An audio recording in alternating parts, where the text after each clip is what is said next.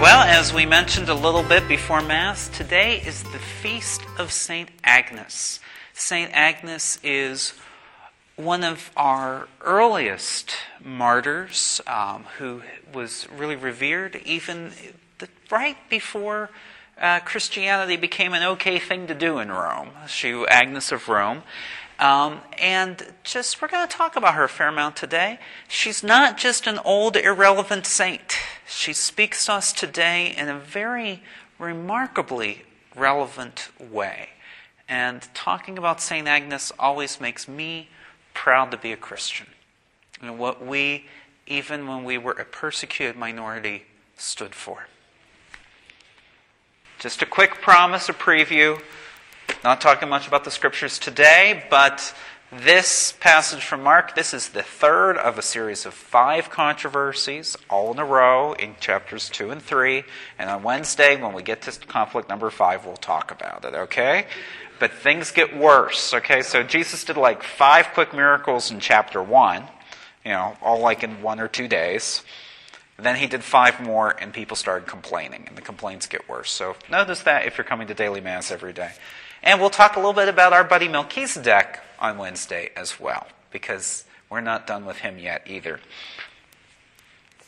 But today, St. Agnes. We don't know much about St. Agnes at all.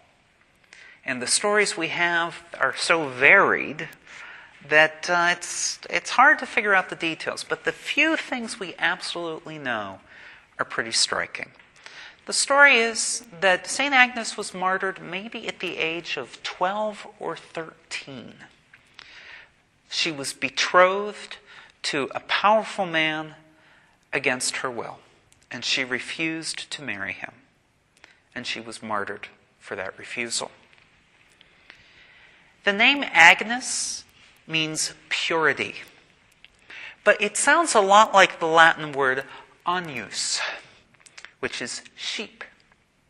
And that is why we often see St. Agnes depicted with a sheep. And why this is the day, I believe that the sheep are blessed, that the pallium are made from, but it's, it's complicated. But this is a special day over in Rome dealing with sheep and wool. And the wool shows up and is given to important archbishops later on. And uh, the Paulist Fathers actually, while our church was being renovated in Rome, we celebrate Mass at the Church of St. Agnes, built over her catacomb. But of course, Agnes being pictured with a sheep or a lamb, there's a natural connection to Jesus, the Lamb of God. But let's not divorce Agnes from the real world. What makes a young woman in the year AD 300 refuse to marry. It's the concept of Christian dignity. Christianity was very radical in saying that women and young people had dignity as people. They were not objects. And it is Christianity that gave Agnes the power, the strength, the courage to say, I am better. I am worth more than being sold off as a property in marriage. Agnes is the patron saint of many kinds of people, including rape victims. And she is also an appropriate patron for victims of human trafficking. 27 million people in the world are held as slaves today. 80% are female. 50% are children.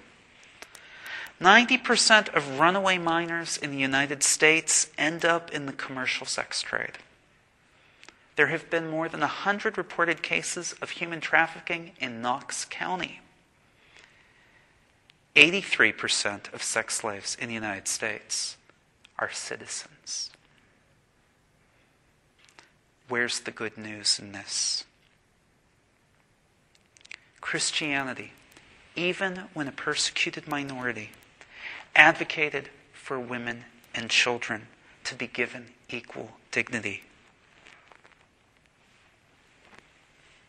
We have made a difference to millions upon millions of people in this world by advocating for them as the church. And we are compelled by the Holy Spirit to continue to do so. In this new day and age, maybe we have to find new ways to express this, to have this be new wine in fresh wineskins, but declaring the old truths.